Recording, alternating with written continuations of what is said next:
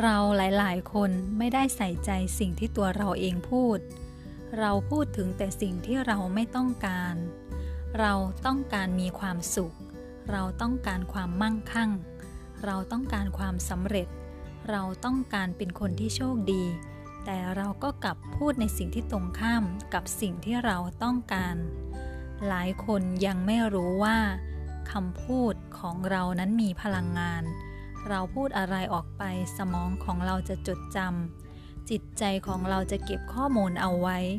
และเมื่อนั้นเราก็จะได้รับประสบการณ์ต่างๆ ในชีวิตตามสิ่งที่เราพูดออกมา เพราะเราพูดออกมาจากความคิดความเชื่อในโลกภายในของตัวเราเอง คนที่โชคดีนั้น ก็มักจะพบเจอแต่สิ่งดี ๆ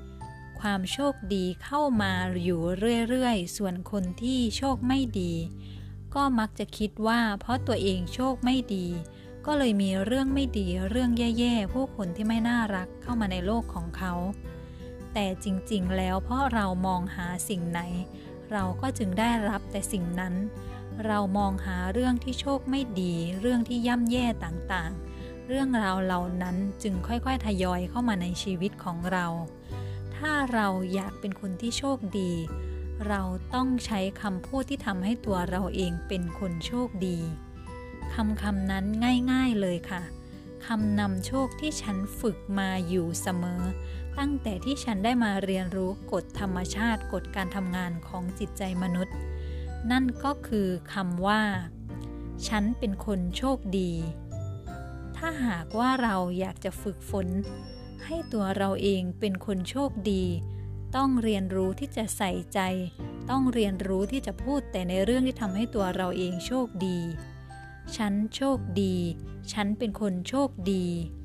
เป็นคำนำโชคสำหรับตัวของฉันเอง และทุกๆคนสามารถที่จะนำคำคำนี้ หรือคำอื่นๆที่มีความหมายใกล้เคียงกันนี้ เป็นการฝึกพูดเพื่อให้ตัวเราเองเชื่อ เพื่อให้จิตวิญญาณภายในเราเชื่อ เมื่อนั้นความเชื่อของเราจะเปลี่ยนประสบการณ์ในชีวิตของเรา โดยที่ตัวเราเองนั้นก็จะประจักษ์หรือเห็นได้ด้วยตัวเอง